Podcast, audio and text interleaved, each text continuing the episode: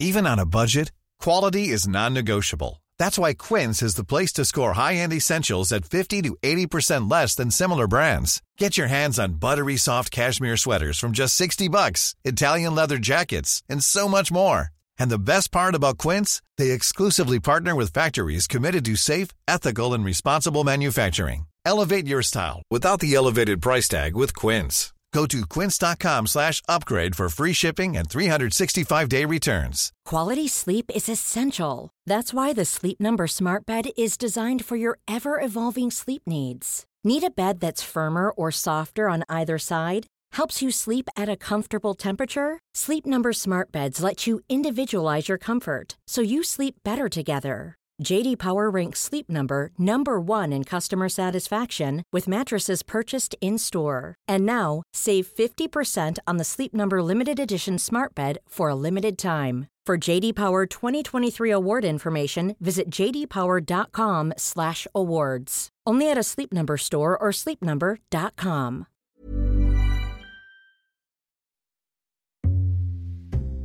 In chapter 33 of Pride and Prejudice, Lizzie starts running into Darcy on walks. She has this one path that she likes a lot, and so she tells Darcy, Dude, I walk here a lot. She assumes that this means that he'll pick a different route, but he doesn't. But know what? Lizzie doesn't change her route either. So they just keep running into each other. One day she runs into Colonel Fitzwilliam instead of Darcy, and the two fall into easy conversation, like always. They discuss two very important things. One is that Fitzwilliam makes clear that he can't afford to marry Lizzie.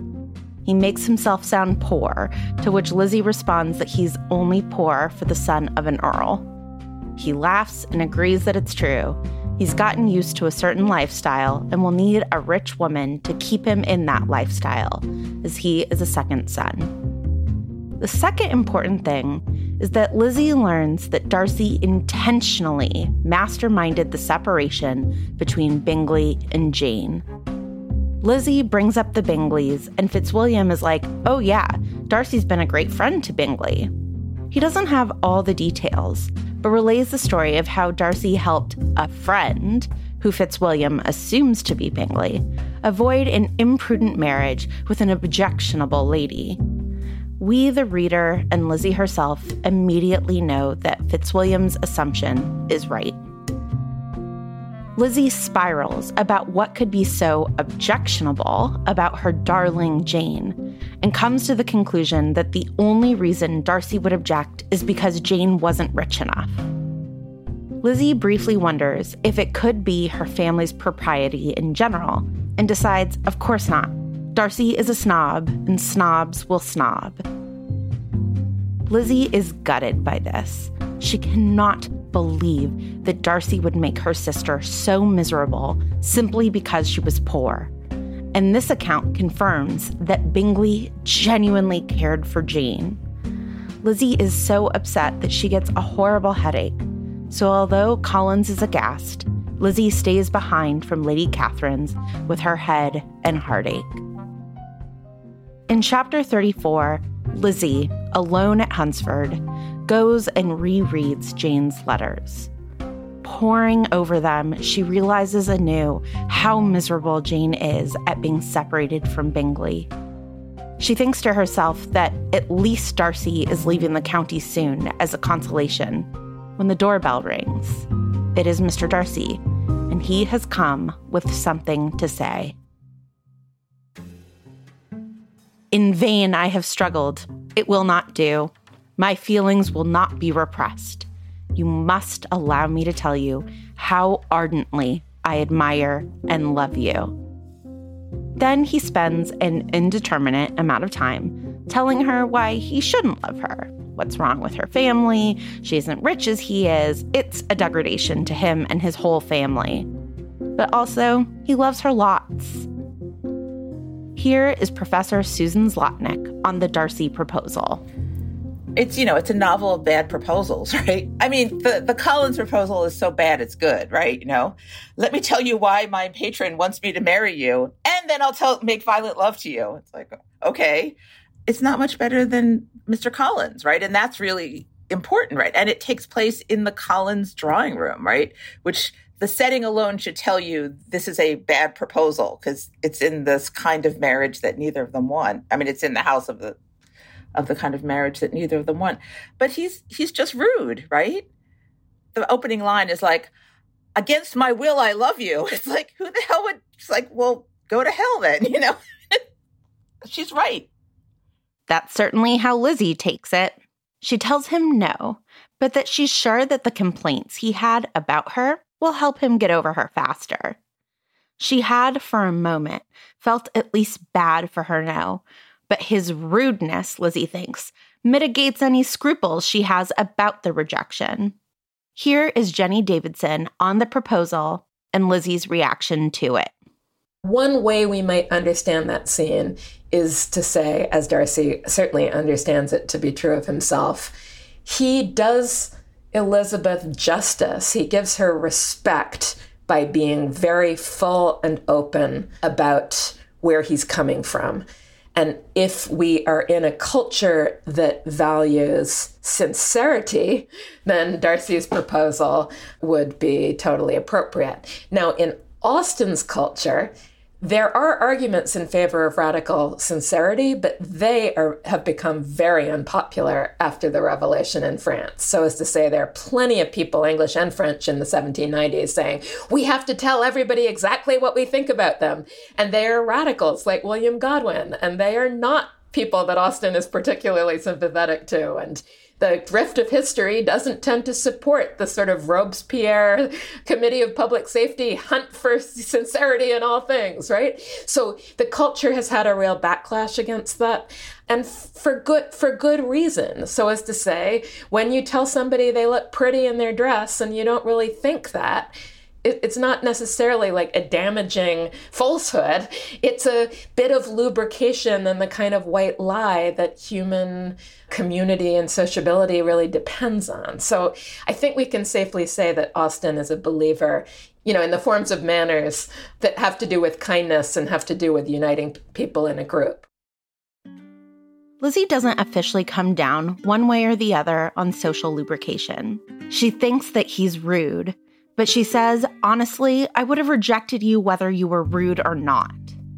She's never liked him, and in her lawyerly way, lays out her evidence of his unworthy character. One, that he separated Jane and Bingley, and two, that he disinherited Wickham. Darcy, with livid civility, accepts the rejection and leaves. That's the sum of the conversation. And yet, it is important to note as best I can without just reading it aloud to you that the dialogue crackles like the beginning of a promising fire. They one up each other a quarter of an inch at a time with smugness, snark, sarcasm, and hurt. They are eviscerating one another. I'm Vanessa Zoltan. And I'm Lauren Sandler and this is live from Pemberley from Hot and Bothered.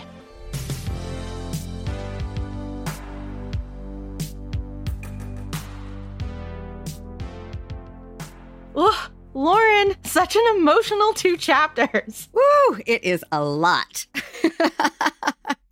But okay, so before we dig into the really juicy, yummy stuff, let's get into some brass tacks about what was required around a marriage proposal. So, a father would have to give permission, right? It's about business, it's about money. And a father would have to give permission once a bride agreed.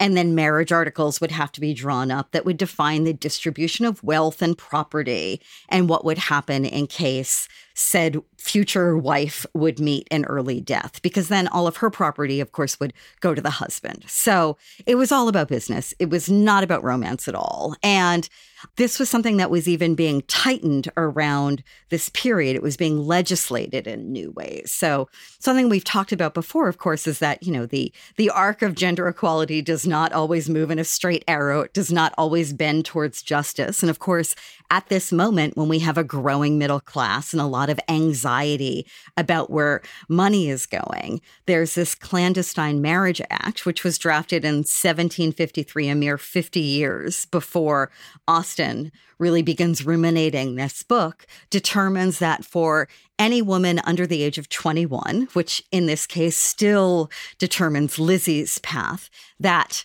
not only would a father need to give consent to allow a marriage to be legal. But if his wife, if a person's mother disagreed, that wouldn't matter at all. His consent was all that mattered. And in case of his death, he could appoint a guardian to be the person who would rule in this situation. And so I think it's remarkable that during this time, during the late 18th century and the early 19th century, you know, the courts are actually looking more approvingly on parents limiting marriage.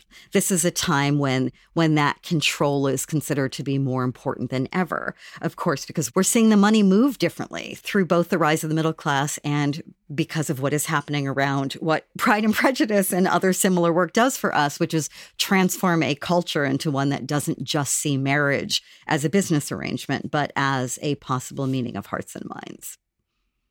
This is fascinating, also, Lauren, in the context of the guardianship, which we talk about a little bit with Fitzwilliam in these chapters. And I know we'll talk about this more later, but I think it leads more to the disingenuousness of Wickham's love of Georgiana because he didn't get Darcy's permission to run away with Georgiana. I feel like readers at the time would have that context. And it's just putting so much in context because Collins got Mrs. Bennet's permission, not Mr. Bennet's permission to propose to Lizzie. And so just assumed that Mr. Bennet would grant the permission, right? Like, it really helps us as modern readers to understand all of the things that readers at the time would have just been alert to of to Susan Zlotnick's point how this is just a book of bad proposals right of proposals out of order without the right people's consent with the you know assumptions that people are just going to say yes kidnapping i love that theory of this book and of course, Lizzie flags this in her conversation with Fitzwilliam, right? I mean, so much of this book is about what it means to have the power of choice. And of course, therein lies Lizzie's real radicalism is she knows that even though she may not be a dude and she may not have money, she can still hold on to that power of choice with all she's got because in the end that is the thing that matters. Yeah. And when she says no to Collins, that seems scandalizing, but oh my god, she's saying no to Pemberley. she's saying no to all the money. All the money. Pemberley. I mean, the thing, the other thing that's making me think of is just that I've been really hard on Mr. Bennet, and I don't totally take back my point, but Lizzie is able to say no because she knows Mr. Bennet will back her up, that he will ask what she wants in all of this. And that's lovely. He's not going to be in a back room conspiring without any of his daughters, but especially not his Lizzie. Lauren, I know that one of the questions that, you know, you and I have had over and over again is about Austen's conservatism and whether or not she really is this like radical feminist. And I gotta say, I find these chapters very feminist. This conversation with Lizzie and Fitzwilliam, I really read that conversation as Lizzie being like, uh, check your privilege, check your privilege. You're not poor. Like, please stop saying that you're poor. And she did that with Darcy a couple of chapters ago when Darcy is like, What's 50 miles of good road? She's like, When you're rich. And these like big rejections. And, you know, and I think Jenny Davidson offers this great point that there's a little bit of a backlash, understandably, happening to the French Revolution, where, you know, Austen and her contemporaries are like, uh, let's not just say everything that comes into our minds. let's socially lubricate a little bit. Let's not be total revolutionaries. And I'm wondering how you think Lizzie and Austen walk this line of calling people out and demanding a certain kind of truth and then you know yelling at Darcy for too much truth and how that aligns with politics. Oh, I think it's such an interesting question. I love that you're thinking about this because as you're talking, I'm thinking something that I've really felt in this book, which is that Austen and Lizzie so deftly weave together issues of class and gender, right? They are not inseparable. You know, economics and feminism go hand in hand. And I think that they are something that Lizzie, with the the fervor of a college student, is really speaking out in a way that like feels so important and so appeals to me. But of course, like what revolution is effective revolution, right? I mean, the French Revolution, I kind of genuflect at the altar of the French Revolution, but it was horrible. It was people dying, dying in the streets, dying of starvation, dying of, of disease, and then dying of absolutely brutal bloodshed. Mary Wollstonecraft describes it as ankle deep blood. And part of that was because there weren't gutters at the time, but like she was there and blood was ankle deep. And so I, I, don't think that we can underestimate the brutality of what was happening in France and, and the real fear that that could happen in England. And of course, we just have these binary swings in the human mind, right? Well, we don't want blood in the gutter. So therefore, we have to maintain class exactly the way that it is. I mean, right. the, the notion of modulating revolution is such a sort of tired and adult way of thinking about things and not at all the way, you know, a hot headed, wonderful 20 year old is going to think about the injustice that she sees in the world. And I, I love that diagnosis of Austen that you said of a modulated revolutionary, especially because, and it's just something that I know I keep saying, Austen has brothers on the front of the Napoleonic Wars, right? Which is the response to the French Revolution. I mean, I just think we think of her as in the countryside, but she she has skin in the game. She's DNA in the game on these things. And so her her form of conservatism makes sense to me.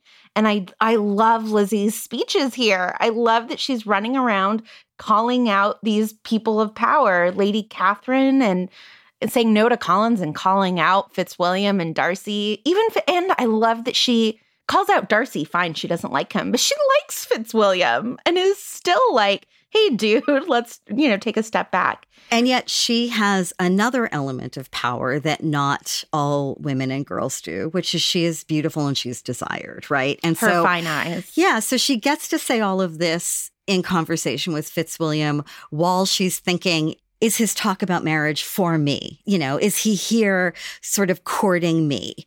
And then she gets to say this to Darcy after she's been proposed to. And so I think there's another element here where Charlotte probably couldn't get on this soapbox, no matter how dearly she she may have believed these things unless she wanted a life of poverty. That isn't something that Lizzie is dealing with. And I think that we also see this lasting in terms of who gets to speak that sort of truth to power. Like, you know, how Gloria Steinem, as a beautiful woman, gets to have a bigger voice than other second wave feminists. How AOC, who I think is maybe the hottest woman on the planet, gets to be the voice in Congress and in our culture for these arguments. And I am grateful to both of them for their minds and their work, believe me. But it's also not lost on me that the Charlotte Lucases of the world don't get to have the same power behind those words. And I think, frankly, take bigger risks when they speak them.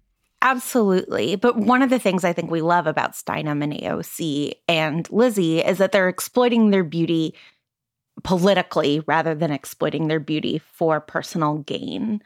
That is the best exploitation of beauty that we can ask for. I mean, the question, right? The question that we always like to ask is who is ridiculous in these chapters? And I think because we barely see Collins or Lady Catherine, I don't think anyone is ridiculous in these chapters.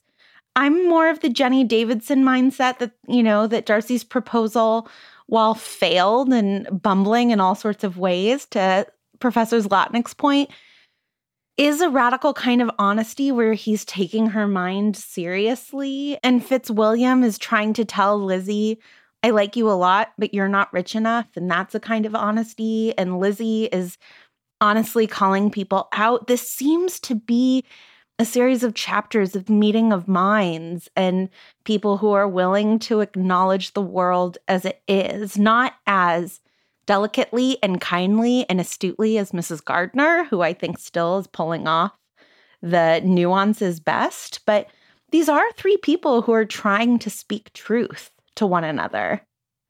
I think there's some ridiculousness in Darcy. I mean, it's not a silly ridiculousness, it's a pathetic ridiculousness. But I think that there is a deep ridiculousness in his level of entitlement and expectation that he's been so entirely lacking in charm with Lizzie.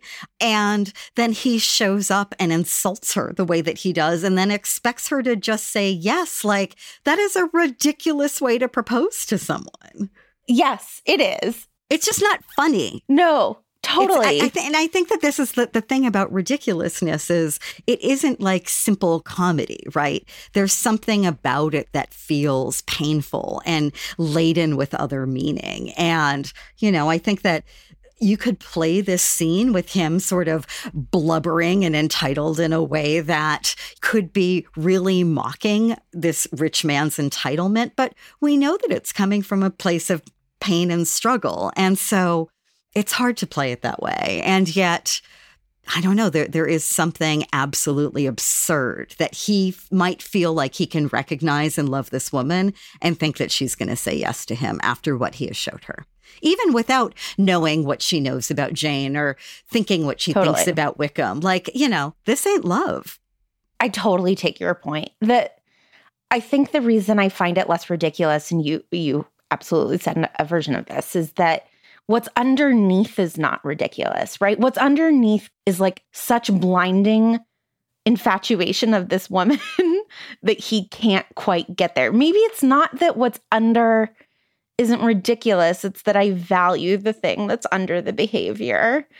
He's just I don't know, looking at the facts, he's like, I love you so much and I have so much to offer you right? Like, I am the wealthiest man alive. And yet it's the word ardently that does it, right?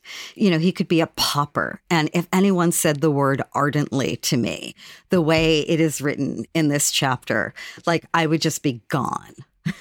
Yeah, you must allow that opening line is hot as hell, right? Ooh. It's all downhill from there.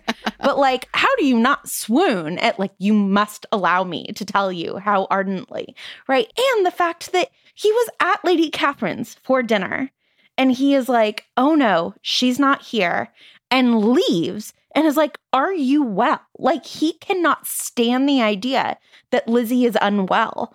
And comes and sees that she is. And he's like, fuck it, right? Like, I've got to tell you. I don't know. It's he's thinking out loud and he shouldn't be, but it's wrapped up in passion. It's rude as hell. I just, I have such bandwidth for forgiving him for this. And of course, we know that it does a number on Lizzie. Like the moment after he leaves, where she sits down and cries for half an hour.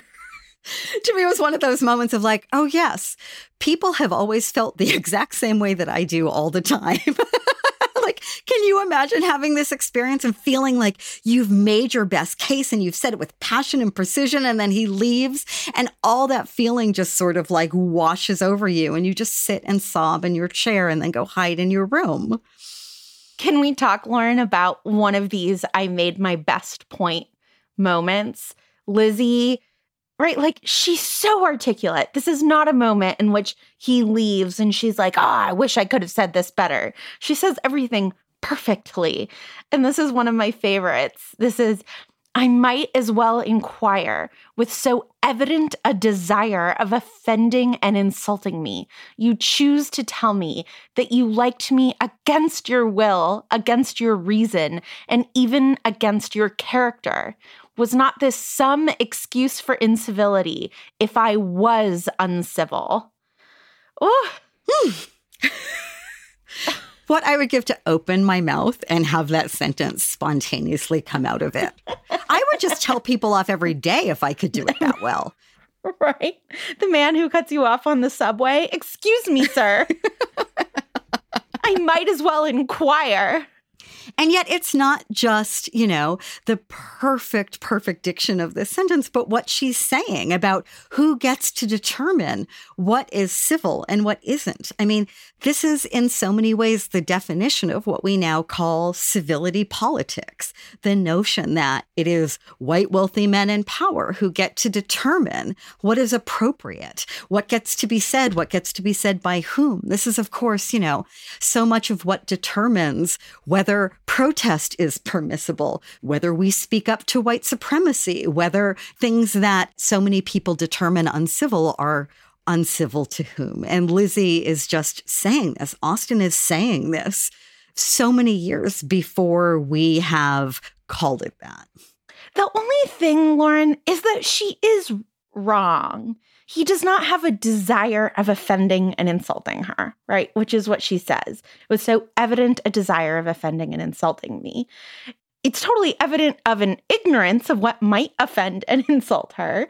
It's certainly self absorbed. He seems really to be thinking out loud, but he doesn't want to insult her. And this is her not assuming good intentions, which I think is one of the things about pride and prejudice, right? Is that you don't want to assume good intentions in the other person. And so rather than seeing someone not caring about offending and insulting you, you actually see it as a desire to offend and insult you. Oh, but I think it's complicated because it is the person in power who gets to say that how they see something is just simple objective fact, right? You know, this is what people say about women and math. Like, I'm not trying to offend you. It's just obviously a fact. I mean, obviously, your family is poor and embarrassing. So obviously, I shouldn't love you, but I do. And then, of course, that's offensive. And I think that, that that's part of civility politics is who gets to declare something as neutral when in fact it isn't neutral at all. Well, I'm not I'm not saying that it's neutral. I'm just saying that he does not have the desire of offending her, right? Eh, eh, that he thinks it's neutral, right? Exactly. And I really take your point that it is the people with more privilege who get to not feel as though they're saying anything, eh, that they're not trying to offend you. They think that they're just stating facts. And I'm not blaming Lizzie for this diagnosis of the situation, right? Like, at best, it is without a desire to take care of her and say things gently and thoughtfully, which is, I don't know, right? There's a form of neglect of thought that is abuse, right? Like, one of the ways that we think of abuse is neglect. And this is so neglectful of her feelings, it might as well be a desire. It's just that she is missing the forest for the trees a little bit it is interpersonal enough that I wonder if there should be some, oh, you poor idiot. How do you not see that you are bungling this? And instead, she's totally political in this until, and then even until she's not, right? She makes all the political points and then she's like, screw you. You messed with Jane. So we're done. I mean, she's sitting there reading the letters from Jane to whip herself up into more of a furious frenzy when he walks in in a fever. declaring his love for her. I mean, it's like, you know, it, it could not be more of a recipe for this to go more wrong. And yet, there is one moment, Lauren, in this chapter that I'm like, fuck it all. There, we understand why this scene has been blocked the way it has in a million adaptations, which is she insults him and he strides toward her. And that to me is okay, this is the enemies to lovers moment that someone calling your number, even when she has bad information and is infuriating you, rather than storming out, your desire is still to stride toward her. I was like, that's it, right? That is at the heart of the heat of this chapter for me is that even as they're yelling at each other, they have a desire to get closer and closer to one another. Ah, you're so right.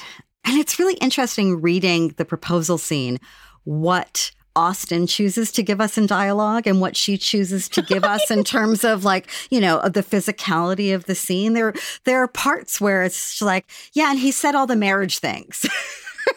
you know, he shows up, he says, you know, are you well? I, you know, you must allow me all my ardency. And then Austen just says, and then he says all the marriage things. And then Lizzie breaks it down. And then we get back into the granularity of it. And, you know, I just, I love, I love that she knows what we're going to fill in because it feels boilerplate and what actually matters and feels unique and special in this scene. And she doesn't waste any time. The, the economics of this chapter is so spot on. She doesn't even list all the insulting things he says which is interesting because that leads us to believe that you know what insulting things he's going to say. Like, you know how ridiculous her parents are. You know she's poor. You know that, you know, she lives on a farm and that he's the richest man alive. So it doesn't even list all of the insults, which is just fascinating.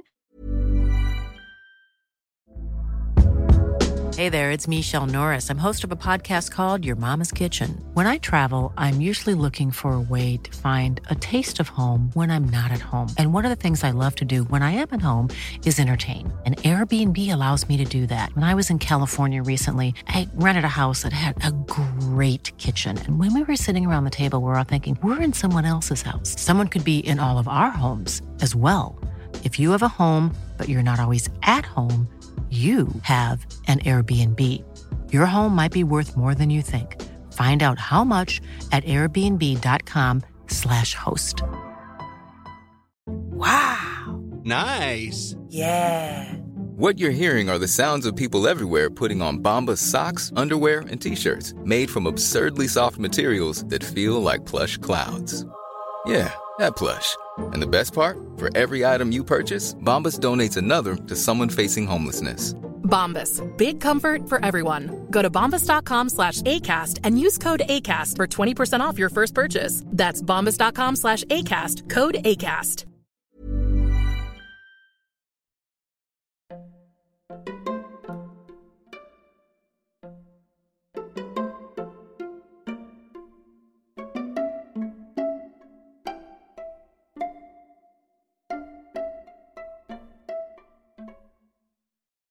Lauren, one of the things we're talking about this heat and we're talking about the quality of his proposal, but one of the things in this is that it is clear that part of what Darcy is saying, and I think it surprises him, and I think that's part of what he's saying, is look, it doesn't matter what else is going on. I love you, which is a very romantic and like, you know, sentimental idea, right? Is that who cares where we both live? Who cares what our families are? I love you. And what's interesting is that to some extent, this again speaks to their compatibility. Lizzie is saying, Yeah, and all that matters are our feelings, and I don't like you. It doesn't matter how rich you are, it doesn't matter how good of a play this is. You were mean to my sister. And even before that, right? She's like, You were mean to my sister, you were mean to Wickham. But then she says, And even before that, I just didn't like you. And so Ironically, one of the things that they're compatible on is that they don't care about all the social dresses. They care about whether or not they like and respect one another, which is a very Austen idea, right? You know, we know again that Austen wrote this letter to her niece where she's like, do not marry someone who you don't like and respect. And so I think Austen thinks more than this is necessary for a good marriage. You can't just like each other. But I do think that Darcy and Lizzie are of one mind in this way. I think it's also really important that she hasn't seen Pemberley yet, though, right? That that that Yeah. Austen Austen lays down this argument, tells us about these two people, and then and then she's going to test it in a different way. You know, this sort of wealth, I think, to so many of us, just feels like some theoretical entity until you actually witness it firsthand. You know, who knows what rich people do with all their money and how it might feel to live that way. You know, the example of wealth at, at Rosings is certainly not anything that she would aspire to. She doesn't want to be the next Lady Catherine. She definitely doesn't want to be Anne. And so, yeah, the idea of money is something that I think feels distant. And yet, the idea of feeling is something that she's always carrying with her. Lauren, we do have we have this, as Susan Zlotnick called, like bad proposal. in these chapters. We have Darcy and Lizzie trapped in Hunsford, a horrible location for a proposal where Darcy insults her as he's proposing. But then we have a really sort of beautiful non proposal in these chapters. Fitzwilliam and Lizzie meet on a walk, and it's this outdoors space where Lizzie is on her favorite walk, which is like a very romantic place. And they also have a form of a very honest conversation in which Fitzwilliam is essentially saying, I like you a lot, but I'm used to a certain lifestyle and you're not rich enough. You know, it doesn't matter that I like you, I can't marry you. And Lizzie sort of teases him and is like, You privileged ass, but like, I get it. And they sort of part as friends in a lovely way. And I'm wondering what you make of Fitzwilliam and Darcy. They are similar in some ways in these proposals, right? Like they're both very honest with Lizzie. One is honest through humor, and the other is not. But we're certainly supposed to think of the two of them in conversation with one another. They share a name, right? It's Fitzwilliam Darcy, and then it's Fitzwilliam's last name, and then they're co parents to Georgiana. But I'm wondering what you think of these two men sort of juxtaposed with one another. Well, Colonel Fitzwilliam isn't in love. And that to me is everything, right? I mean, he and Lizzie have all of this lovely rapport, but he's not in love with her. He clearly adores her. But, you know, if this is going to be the book that's going to make the argument for all time for romantic love, he he isn't it. So so I mean, to me that's the big difference, right?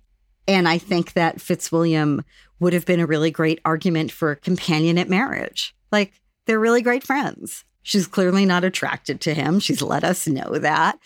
And they just have they have a wonderful rapport, but it's something that that that friendship feels made of. And I think that that is where he has a leg up on Darcy is they know how to be friends. Like this is a world in which people can learn how to be friends with each other, but there is no cultural understanding of what it means to be ardently in love. Whether you're ardently in love with the right person or the wrong person, depending on what what your class tells you to want in the world. I don't know, what do you think? I just find this conversation very charming, right? Like she really teases him. She's like, You're plenty rich. And he's like, Yeah, I guess. And like, is mean to him. And then he's like, Fair enough. Right. Like, there's just, you know, you were talking earlier about what Austen chooses to articulate and what she doesn't. And we get Lizzie insulting him. And then it's Fitzwilliam responds in the same manner, right? He's able to sort of mirror her, which we know is one of the like signs of respect or whatever within a relationship. And Darcy is just so passionately in love that he can't. I don't know. I, the only thing I disagree about your otherwise to me brilliant point is that I think that they could be happy together. They like each other. It's flirty. You know, he always wants to sit next to her at Rosings. We find out when when Darcy shows up, she gets a little flutter thinking that maybe it's Fitzwilliam. We know that she's constantly annoyed that Darcy's on the same path as her, but when Fitzwilliam comes, she's like, oh, I was going to turn around anyway. Let's walk together. I think that there's a version of this that's that's a really lovely sort of upper middle class perfectly comfortable marriage. The the gross part is that he's like, "Well, you're not rich enough.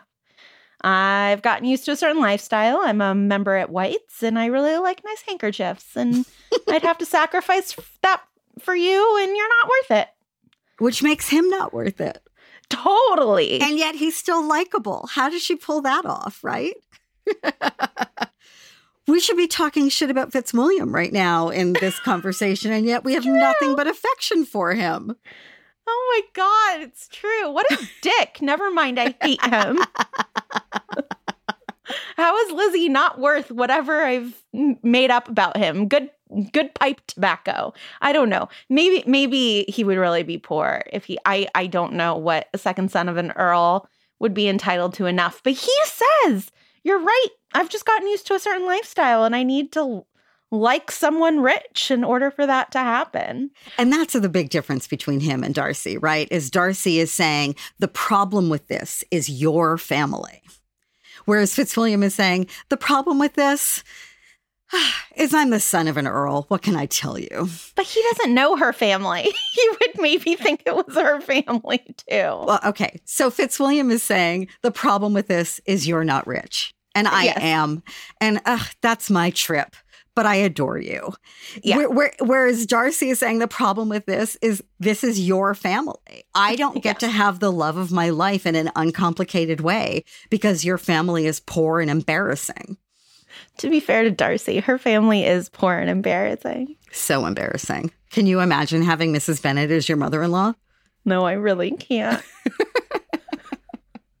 well, Lauren, we are going to deal with the heartache of this proposal for a long time to come, including in these next chapters. And what's coming up is one of my favorite things in all of literature, which is Darcy's letter.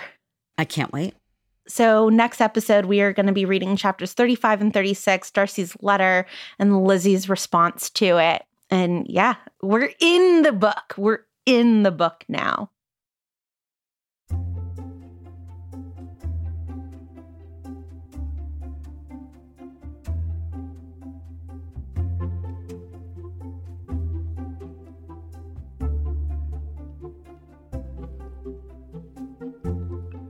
So, something we've been talking about a lot throughout this whole season is this question about Austen's politics. Was she liberal or was she conservative? What were her politics? So, we thought we would get Claudia Johnson back on the phone to talk about it. You've heard her voice at the top of many episodes. She is the Murray Professor of English Literature at Princeton University and the writer and co writer of many, many books about Jane Austen, including Jane Austen's Cults and Cultures 30 Great Myths about Jane Austen, and Jane Austen Women, Politics, and the Novel.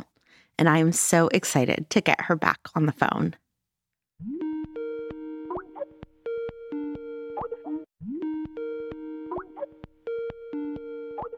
Hi, Claudia. Hi, it's wonderful to talk to you again. People have heard you at the top of so many episodes, but now they'll actually get to hear you not spliced. So, very exciting. Exciting for me, too, to be in one piece, so to speak. So, we have been having this like confusing, not even debate, but like sorting through of how we should think about Austen's politics. And I'm wondering if you could give us just sort of a brief overview of how academics think about her politics and what sort of the conversation is around Austen's politics. okay, uh, the reason this is a vexed question is because our sense of of what is um, progressive and what's conservative, much less what is liberal and what is conservative, really have changed. You know, what looked progressive then or what looked feminist then is not the same as how it looks now. And I think we get into a lot of trouble when we project what we regard as, you know, conservative or progressive when we project that onto Austen's time. So for a long time, the, the authoritative book on this was by Marilyn Butler. And uh, we completely disagreed on, on this. She argued that Austen was conservative, but the conclusions that she drew, I feel, were kind of based more on the 60s and 70s when the book was written. Mm-hmm. And she tended to, to line up rationality as conservative hmm. and sentimentality as progressive. But in fact, all of the conservative politicians of Austen's time were sentimentalists. Burke is a sentimentalist. The social order is based on our feeling of attachment to people in a in authority. Do you know, it's it's not rational. Whereas people like Mary Wollstonecraft, mm-hmm. you know, were constantly appealing to reason. People like Tom Paine were constantly appealing to reason. So there's there was that big shift. And I mm-hmm. feel that her reading, you know, said more about how she read her current situation than exclusively how she, you know, how she read the period of Jane Austen's time. So, when the vindication of the rights of women were, was first published, it was greeted calmly as a plea for women's education and a plea to treat women, as Austen says more than once, as rational creatures. Mm-hmm. And I feel that quite apart from the, the controversies over the French Revolution in England, which are a little before Austen's adulthood, but it's what she was raised with, I feel that she does very much hew to that that sense that women are independent, autonomous moral agents. And you mustn't treat them as delicate, elegant females, as, as Collins would say, but mm-hmm. as rational creatures who can make their own decisions. Mm-hmm.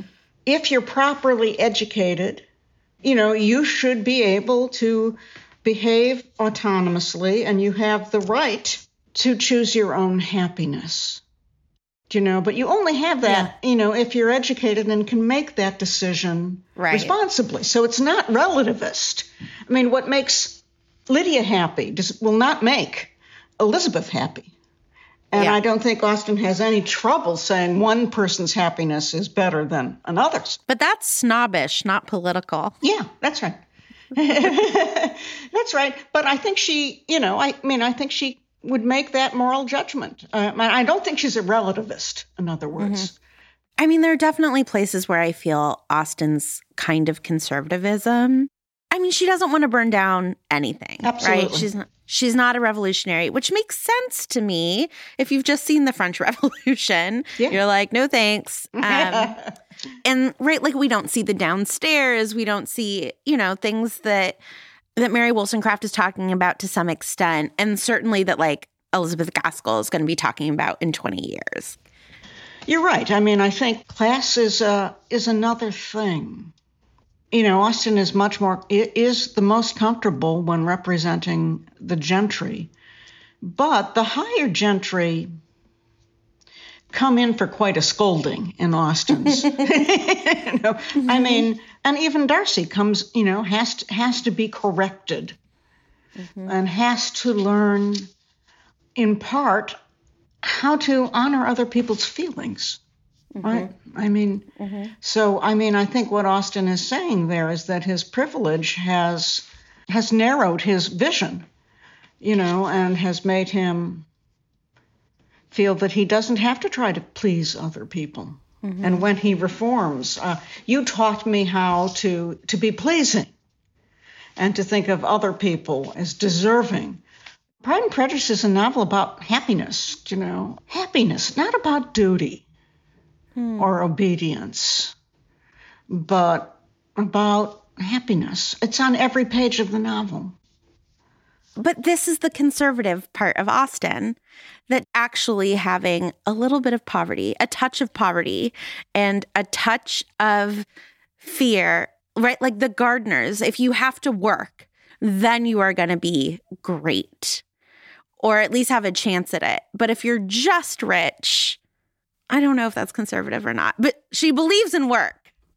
She does believe in work, and and and though the point of life is to be happy, provided you have a mature and ultimately religiously defined sense of what constitutes happiness. It's a it's a moral thing. To do that freely requires a certain amount of privilege.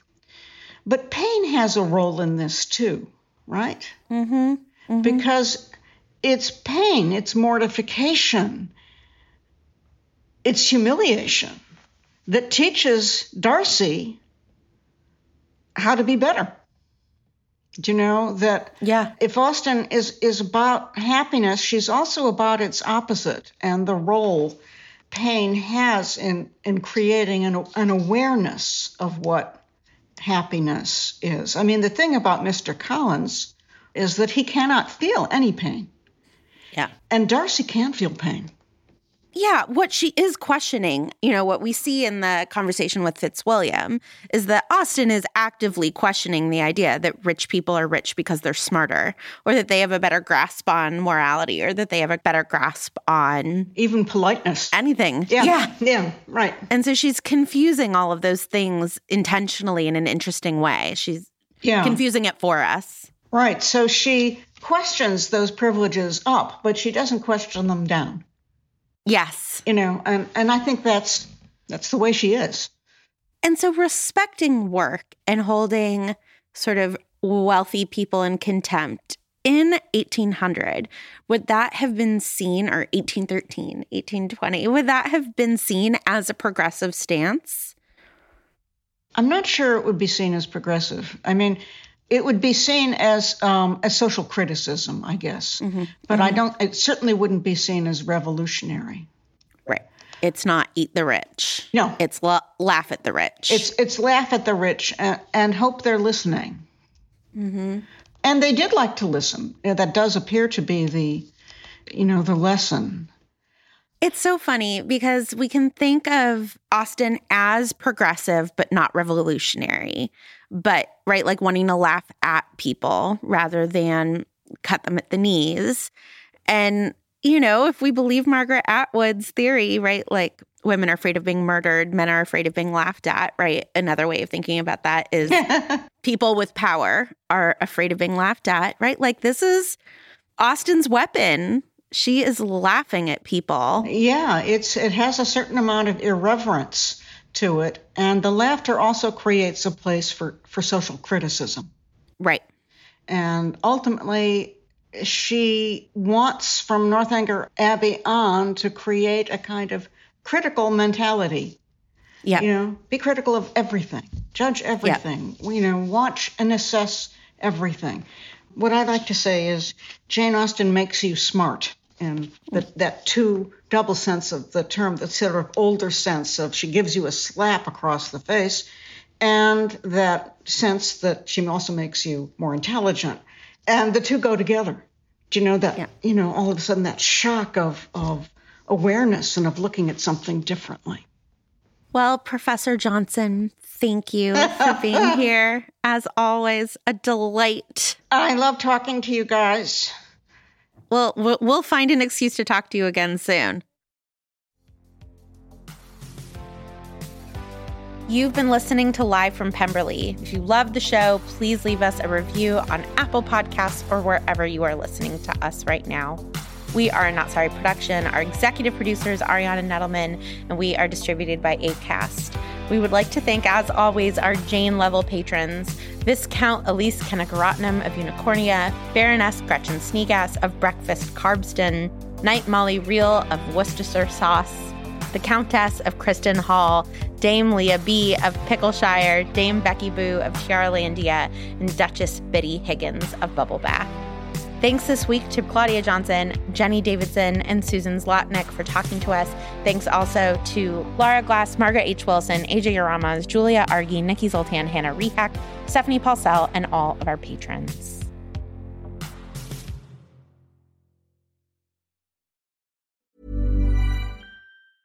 Planning for your next trip? Elevate your travel style with Quince. Quince has all the jet setting essentials you'll want for your next getaway, like European linen premium luggage options, buttery soft Italian leather bags, and so much more. And is all priced at 50 to 80% less than similar brands. Plus, Quince only works with factories that use safe and ethical manufacturing practices. Pack your bags with high-quality essentials you'll be wearing for vacations to come with Quince. Go to quince.com/pack for free shipping and 365-day returns. Imagine the softest sheets you've ever felt. Now imagine them getting even softer over time. That's what you'll feel with Boll and Branch's organic cotton sheets. In a recent customer survey, 96% replied that Boll and Branch sheets get softer with every wash. Start getting your best night's sleep in these sheets that get softer and softer for years to come. Try their sheets with a 30-night guarantee. Plus, get 15% off your first order at bollandbranch.com. Code BUTTERY. Exclusions apply. See site for details.